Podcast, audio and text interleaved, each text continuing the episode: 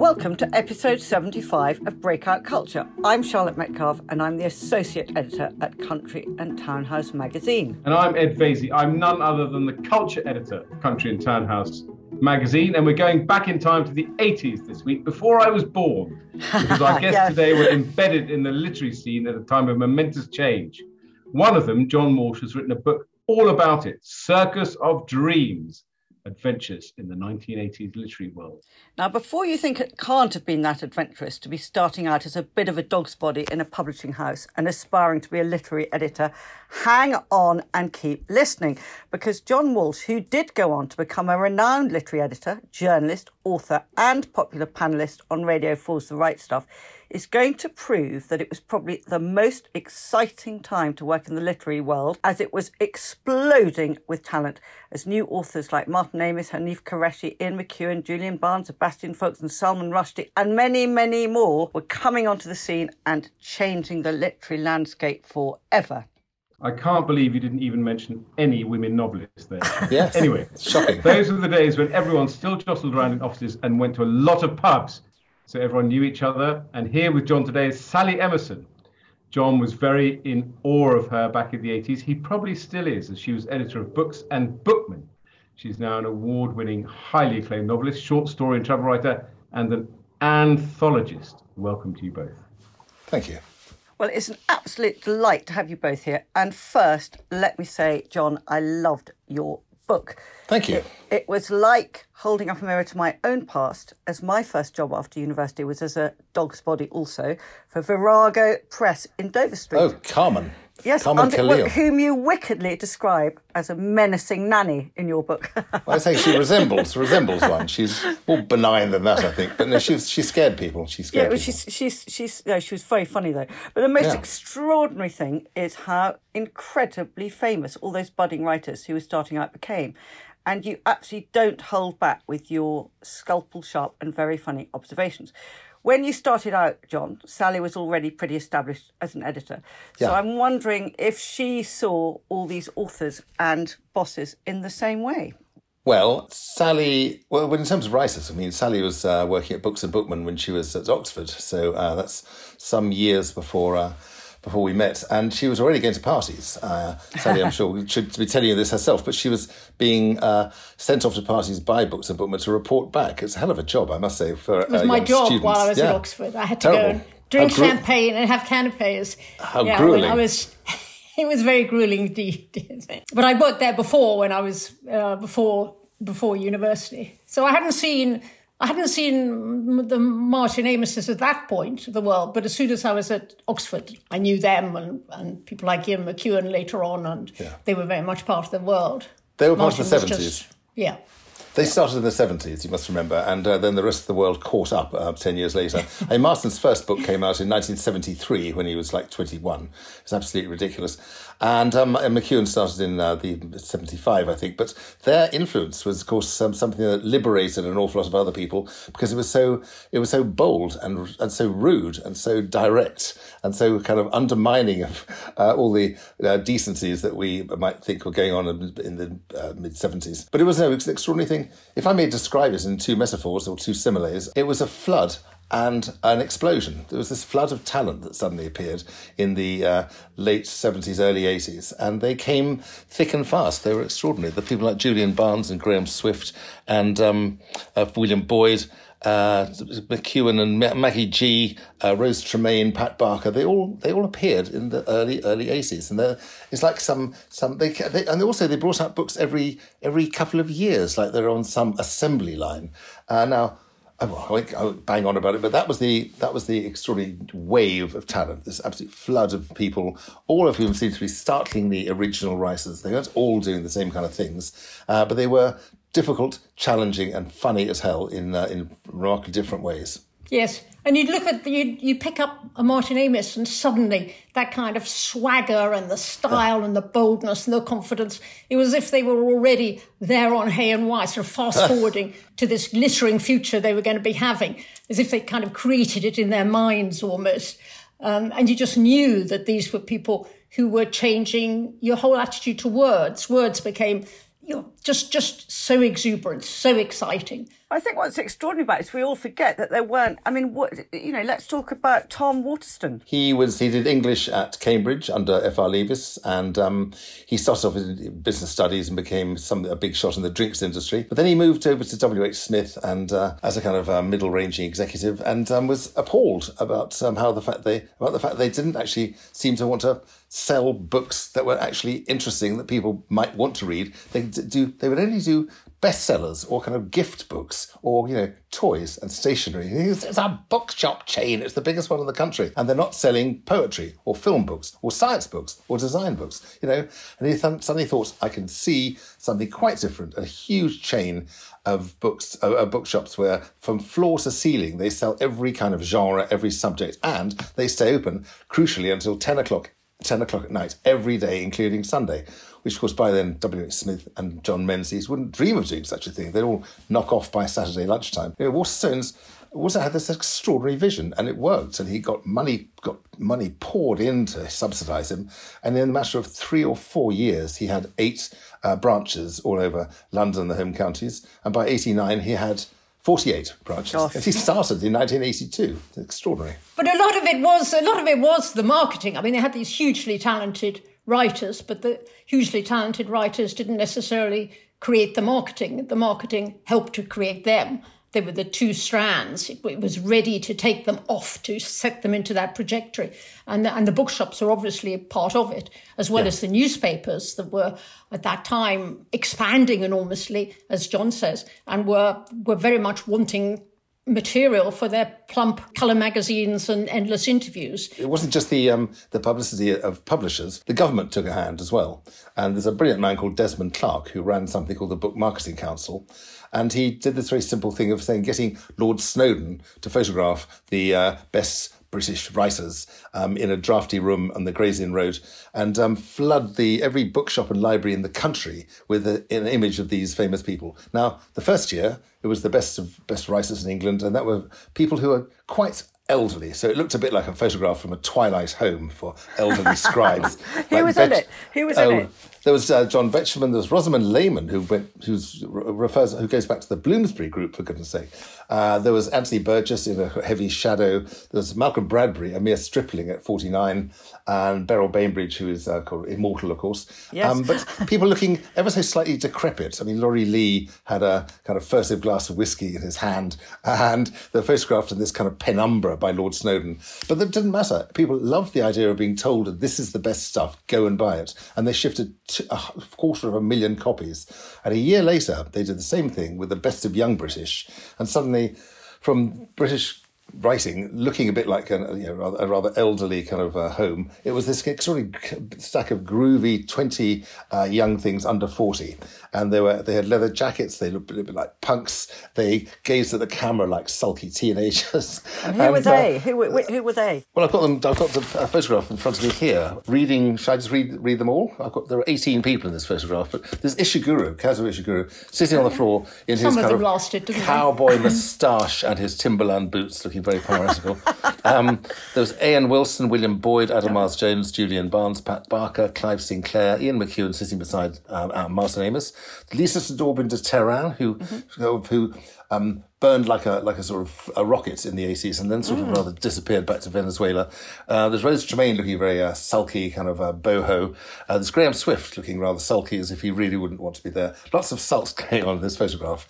Um, and uh, Christopher Priest, extremely uh, cool science fiction writer uh, in his leather jackets, leather blouson, looking like a uh, someone out of a cop drama on television. Anyways, that's that's a that's a, rather sweet the way I thought that Martin Amis and Ian McEwan had to sit next to each other in the photograph, yeah. you know, like a school photograph. You know, they right. became part of that huge that clique for yeah. that, that, that, really took over the eighties and were the sexiest thing around. With yes. with Martin as the sort of Shelley of the of mm. the circle, with everyone circling around him, impressed by him. But yes. they were sitting next to each other sweetly in the photograph. I'm surprised. I thought those two wouldn't be allowed to sit together anymore in class because they, they, just egg each other on, you know. yeah, exactly. Yeah, uh, gosh. I think this is, this is absolutely fascinating. I think Charlotte and I could just sit back and let you two yeah. talk. But it's fascinating to me for a number of reasons. One is the sort of waves of, of fashion. So in the 80s, I was sort of unaware of this, that it was the writers that were the sexy ones. Of course, in the 90s, it was the pop stars like uh, Oasis who were the sexy ones. Uh, and also, but uh, funny enough, it was a golden age which presaged a sort of period of turmoil. Just as the you know bookshops were booming and newspapers were full of books. In fact, we had Robert McCrum on the podcast a couple of weeks ago. Yeah. yeah. Sort of reflecting on the fact of uh, how big the literary pages were in the 80s compared obviously to how they are now. But there was a great period of change in newspapers because, of course, Rupert mm. Murdoch and Andrew Neil moved the Sunday Times famously to, to, to Wapping. Now, tell us a bit about your interesting relationship with Rupert and, and Andrew, because I, I, gather you're extremely polite about them in the book. oh, no, no, no, no, definitely not. I mean, I can't believe you are quite a bridge burner, I'd say, John. You're quite reckless. no, no. I mean, you're not going to be asked for dinner anytime soon. With you won't be on GB News after... Oh, no, oh, no, no, no. No, no, I'm actually very, I, I think you'll find, Charlotte, I'm very respectful about Andrew Neil because he was an absolutely brilliant boss in his tough tough bastard way. And he would um, hold you to account, uh, like he'd hold any other department on the paper to account.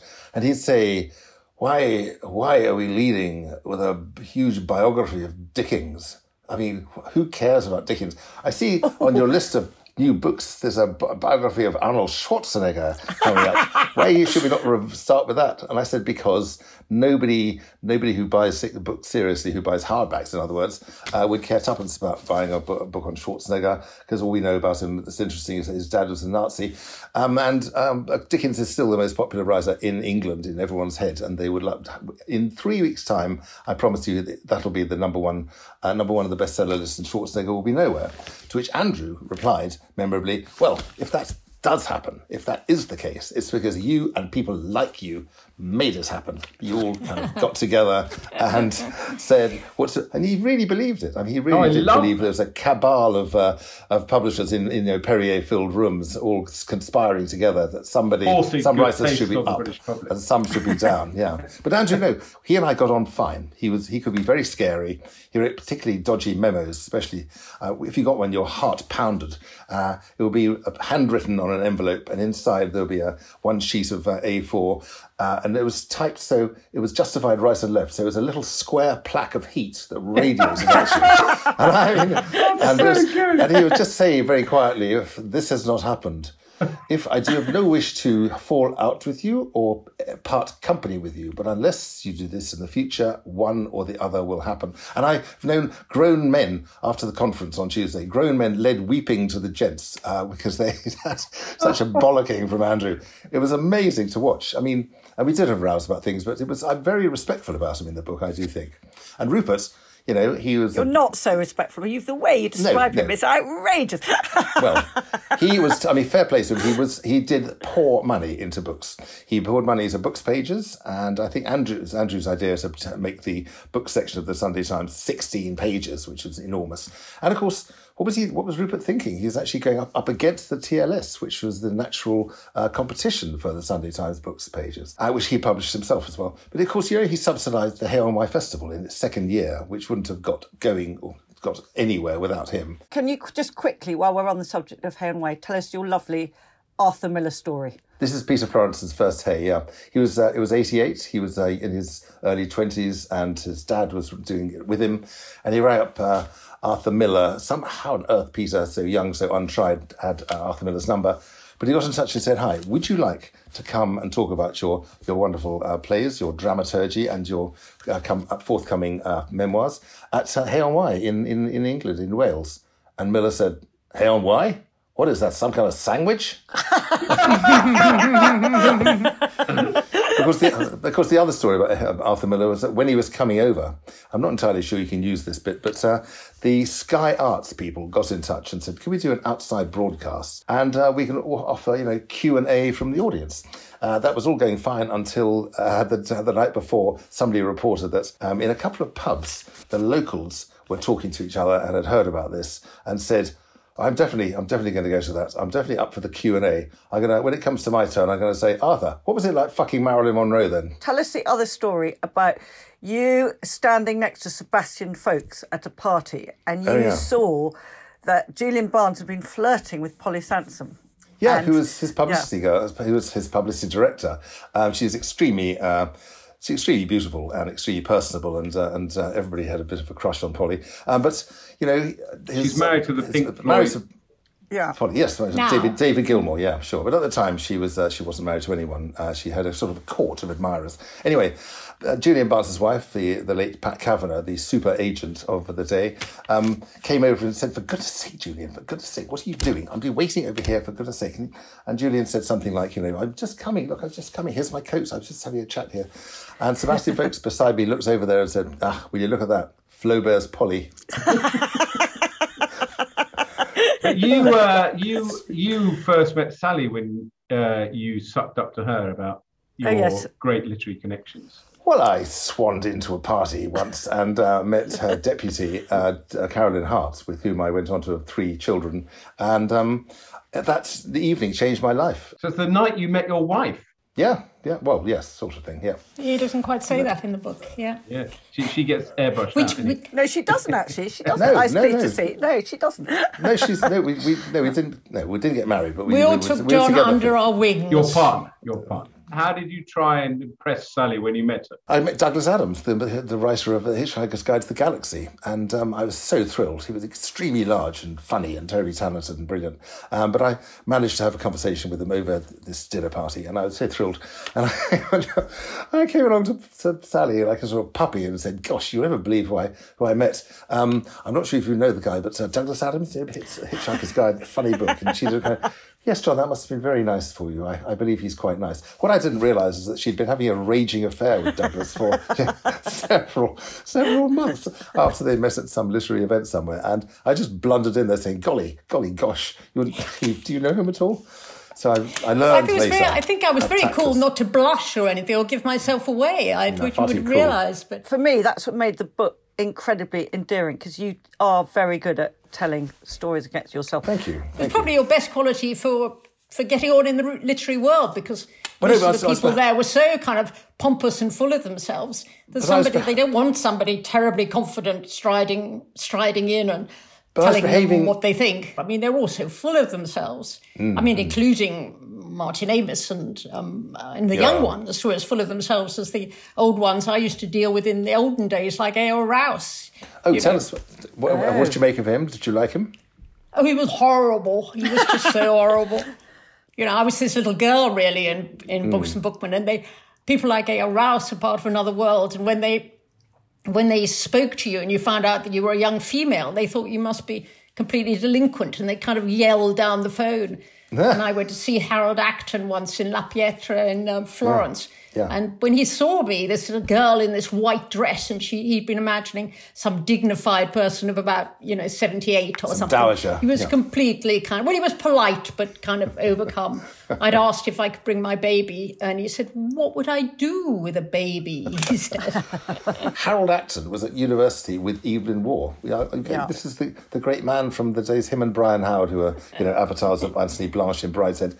Sally was mates with them, and um, and of Dan, Yes. Diana Mitford too, surely, and uh, Diana Yeah, well, I yes, I went to her, went to her chateau. She was very charming to meet. You know, very Yeah. very charming. She used to write for, for Books and Bookmen. Yeah. But it was it was fascinating. I met um, I was Oswald Mosley as well. Um, at a at a at a lunch I was taken to. yeah, Most extraordinary. He was very odd, this sort of ape-like man with this strange bald head and very Yeah. disturbing. Well, and then moving through, you move through the 80s and Martin and all Yeah. those people. Douglas, who wasn't one of those best, Douglas Adams, who wasn't one of those best of British. And when you think about that, how oh. ludicrous that is, on the kind of what basis are you choosing people? of somebody who's written in, I was in 1979, was Hitchhiker's Guide to the Galaxy. Yeah, And then in the early 70s, in the early 80s, there was Restaurant and um, Life, the Universe, and everything, which is dedicated to me. And um, so long and thanks for all the fish. fish. I mean, he was an extraordinary prolific character. I He was mean, the biggest uh, bestseller of- proli- he was the biggest and he was the bestseller of bestseller, the- but they were very, very good as well. And yet Yeah. that was ignored. Who did make that choice then? the second year there was, I think, um, uh, Frank Delaney was the. Who was a, you know, he was on, you know, he was on radio, he was on Radio 4 on Poetry Please and so on. Uh, there was him, there was a lady who ran a bookshop, and, oh, um, I think it was the wonderful Martin Goff, who well he was he was he was the man behind um, the book marketing council. Rather rather slender gang of judges to be doing such Yes. an important uh, Extraordinary bit of how they created the destinies, wasn't it? I mean, that Yeah, small group of people with lists and things like that, they can create people's whole futures just by a kind of whim. But there were some fantastic female writers at that time. Yeah, absolutely. Well, Rose Tremain. Rose She's Tremain been on. She as came on the podcast. She was absolutely wonderful. she had a prose style which was so supple and sexy and clever, and it just bounced words around, and it was funny. Nobody can touch Rose Tremain for a prose style except maybe Martin and possibly Graham Swift, but he's really going for it. I mean, Rose is fantastic. She's a real she's star. magnificent. But that ability, I suppose, one of the things you feel about when you look back on the 80s, you think it was quite a time for male writers, that they were the ones who had the, the swagger and the confidence. But, but a lot of women were a bit little meek and quiet, and they weren't so eager to put their heads above the parapet, and they weren't part of a little clique like the, the Martin Amis and Ian McEwan and Redmond O'Hanlon. Craig Rains, all those people, they, they very much supported each other and gave each other the confidence because it was a very confident period, It wasn't it? A confident decade. Yeah. And the women didn't make huge, um, a huge impact in the same way as the men did. I think Sally and I were talking earlier, and uh, she said women were only sort of kind of allowed to be uh, really unusually good if they were either kind of witchy or basically mad. So either you know, Angela Carter or Beryl yeah. Bainbridge. Um, and Yes. that was an extraordinarily good spot because I think that's absolutely true. Yes, and the men had the kind of definition at that time. All, all those characters, they were very clear cut, and the women didn't have it. Once you got older, you were a bit more defined, or if you were if you were lesbian, like if you were Je- Janet um, Jeanette Winston, Winston. you had more definition in each case. You couldn't have been a Sally Rooney in the 80s, could you? You'd have been Really, no, it just a- never happened. Be like a dandelion in the middle of a kind of um, you know flamethrower, frankly. Because Sally Rooney is so seems to be such a meek and unadventurous writer linguistically. No matter what, uh, no matter how much she she does these uh, Austen-esque uh, um, sort of pirouettes around feelings. But I mean, it, it's just the lack of boldness of delivery is, uh, I think, what's what's um, made, made some some female writers are not considered quite, quite well as they should have been. I'd say Br- Anita Brookner, for instance, was uh, was I think turned down by several people, discovered by Liz Calder, who discovered Salman Rushdie and so on, because she spotted there was a voice of calm regret that was like nobody else's when she read the first book, uh, A Start in Life, and she. She looked after her until she won the Booker Prize in uh, with Hotel du Lac in I think '84. Uh, anyway, uh, but yeah, Which was a very beautiful book. Yes, very I beautiful love book. that book. Yeah. Uh, You described Liz Calder very well. You said she's as English as treason. It's an old-fashioned word. Well, she's, No, ab- she's, well, she's amazing. She, you know, she without her, you know, people like, um, well, well, I mean, I haven't- I don't know how to start listing her, her brilliant things, but she was the queen bee at at, at, at, uh, at Jonathan Cape, and uh, she had to fight with. Uh, uh, John, with Tom Maschler, the the maestro of Jonathan Cape, the great swashbuckling, uh, piratical figure there, saying, "Look, you know, do you is this chap Barnes? Is he, are you just wanting to publish him because he's a friend of Martin's? Is that it? And you know, do you really think this? And do you really think we should hang on to this uh, Miss Brookner who seems so meek and mild? And you know, she would fight her corner for all her her signings, and she was simply brilliant. Uh, I'm sure she is indeed Yes, still. the, the women in publishing were very important at that Yeah, time, weren't they? Yeah, absolutely. Liz and Carmen were two real big shakers, and elsewhere, Maschler and McCrum were also pretty spectacular. Anyway, let's, let's go down And the um, list. Hilary Mantel, of course, and people like and Pat Barker were writing at that time, but they just Yeah. weren't as famous, you know. And obviously um, went, went on to to write Wolf Hall, and, and Yeah. but every day as Mother's Day was still terribly, terribly good. But it just wasn't as fully formed as all the as the That's right. men's. You know, they just came out showbiz rock stars on the stage, didn't they? They entered into Hay-on-Wye just Yeah. with real pizzazz. They knew where they were. Uh, whereas it took the women a bit longer to sort of edge edge onto the onto the big stage. I love the way you summed it all up at the end, John. Can you just do a bit of that for our listeners? Shall I read a bit? Okay. I said, in the fiction of the 1980s, the English language was cleansed of indolence, fog, and banality. In their place came hyperactivity, attack, clarity, surging narrative. Readers could marvel at the twirling swordsmanship of Martin Amis, the forensic creepiness of Ian McEwan, the headlong storytelling verve of William Boyd, the supple luxuriance of Rose Tremain, the vivid ventriloquizing of Peter Ackroyd, David Lodge's evocations of sex and rivalry on the academic circuit, the textured historicism of Graham Swift, Angela Carter's Venus flytrap feminism, A.S. Byatt's skillful mashup of scholarly romance and Victorian pastiche, that's in um, Possession, of course, the exquisite bijouterie of Bruce Chatwin, the suave elisions of fact and invention in Julian Barnes's Belles Lettres, as in Flaubert's Paris and so on, the precocious mythologizing of Jeanette Winterson, the gleeful cruelty of Iain Banks, Salman Rushdie's linguistic Salmagundi. I was, I'm sorry, I was so pleased with that one. Salmagundi. Uh, ben Okri's dispatches to an emergent in nationhood, Caryl Phillips's powerful investigations of slavery and self-determination, Timothy Mo's comic topography of Hong Kong immigrant Soho, dot, dot, dot. I could go on.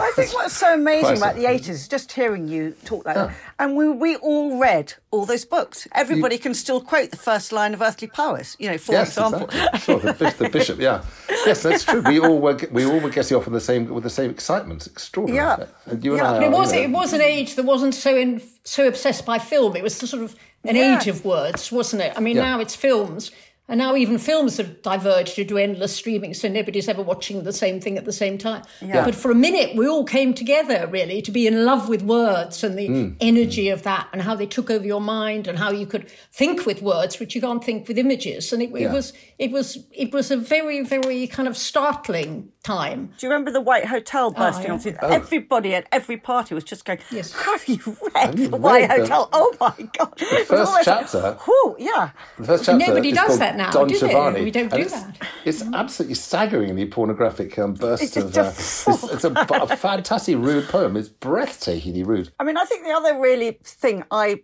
that it really made me glad to be very old and delighted to have lived through the 80s was that the the office life, you know, it was so sort of crowded and smelly and intimate and jostling and mm-hmm. drunken, and everybody was sort of m- muddling around with each other. I just felt really sad that that's all gone in a way. We're all look at us now. We're all on the Zoom. You know, if this was in the eighties, we'd all be in a pub doing this. Yeah, absolutely, yeah. Sally and I used to meet up. Sorry, Sally and her her people would meet up at Winston's Wine Bar near the British Museum on Tuesdays and Thursdays, the days of the parties, and we sit and drink wine and chat about uh, about uh, publishing filth and scandal, and uh, then we'd take off, and there would be two, two or possibly three parties in one night. And we would just go on to get off mob handed together, six or seven of us, I think. And I just love the uh, moment we went into a party, I think it was Andre Deutsch, where there was a particularly cross patchy uh, publicity director whose name escapes me. And she said, possibly once or twice, she said, Ah, Sally, there you are with your entourage. Last question is who's really run the course and lasted? The, the ones who've lasted are um, uh, Ian McEwan, especially. He's gone yep. on without without fail, having any any number of really really best selling books on completely completely different subjects. Also, yep. a mile away from where he started uh, with the uh, aforementioned, you know, rather creepy inspections of uh, the human body. And uh, Rose Tremain I think, has uh, played a blinder. And I mean, I think Marston's Marston's obsessions became went away from fiction for a while, and he was more interested in uh, essays and um, and in and in, and also in talking. He talks about style as a kind of a moral thing, mm. uh, and his his last his last his last book was a um, how inside, to write. Inside story how was, to do it. How to write, exactly, yeah. But it was a kind of gathering together of uh, various things he'd been thinking about for years, all his career. And it did seem a bit like a sign off that, but yeah, that's enough fiction, except to fictionalize my um, my big love affair with a certain famous person uh, who he calls uh, Phoebe Phelps. Mm. Anyway, it's just, I mean, Marston but I mean, he was he was a great inspiration to us all. I was, I was going to say earlier, you know, what Marston did was inspire all the little journalists, the literary journalists like me, to write exactly like him. he spawned this multitude of little little little little marts.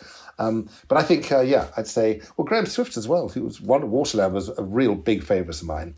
And I'm glad to say he went on writing. And this terrific short novel called uh, Mothering Sunday was filmed lately and is just beautiful. And I thought, well, Graham, marvelous. You you, you kept you kept at it, you kept at it, and that's yeah another masterpiece. So I would say McEwan and Tremain and uh, Graham Swift um, mm. have done well. But then, of course, the, when I was talking about the women, are you kidding me? You know, Dame Dame Hilary Mantel, a, a double Booker Prize winner for goodness' sake, is top of the tree easily, easily in terms of achievement. And we didn't quite see that coming in, in 1985 when she started, but fair play to her. What's what a talent! Good God, world beating. And of course, some of the books that that that have lasted aren't necessarily the ones that were so important then. I mean, Empire of the Sun, for instance, wasn't sort of part yeah. of that that yeah. world, but that is one of the finest books, you know, for mm in, in, in a few decades. I mean, that will always be around. That's like a Dickens book. And he wasn't part of anything. He lived in Surrey and Shepperton. He came to a Books and Bookmen lunch once. A very quiet man. I mean, he'd also written fairly transgressive fiction with Crash. Crash, Crash was so weird. Yeah. yeah, it was very strange. But, but this was just a miraculous book. And whether that came out of the period or whether it just came out of his past, you know, you never know you never know completely how much the period created them and how much is just that person going through time. Well, it's been an absolute joy re-discussing all this, and you know, well done, John. It, uh, honestly, listeners, you have to go and buy this book yeah. because it's just it takes you right back into the eighties. Thank you both so much. Thank you. Thanks. Next week, we're going even further back in time because we're going to be talking about Stonehenge. Stonehenge has always held a big place in our collective imagination, and the wonderful exhibition at the British Museum has cemented it there even further. Well, that exhibition runs for another couple of months, until the middle of July.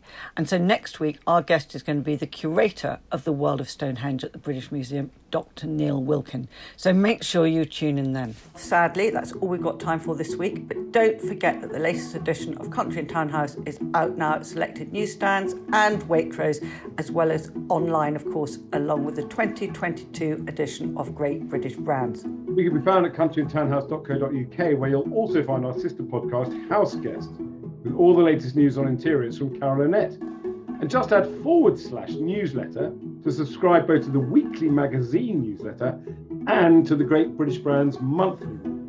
We love your feedback, so keep it coming to Charlotte at countryandtownhouse.co.uk. See you next week.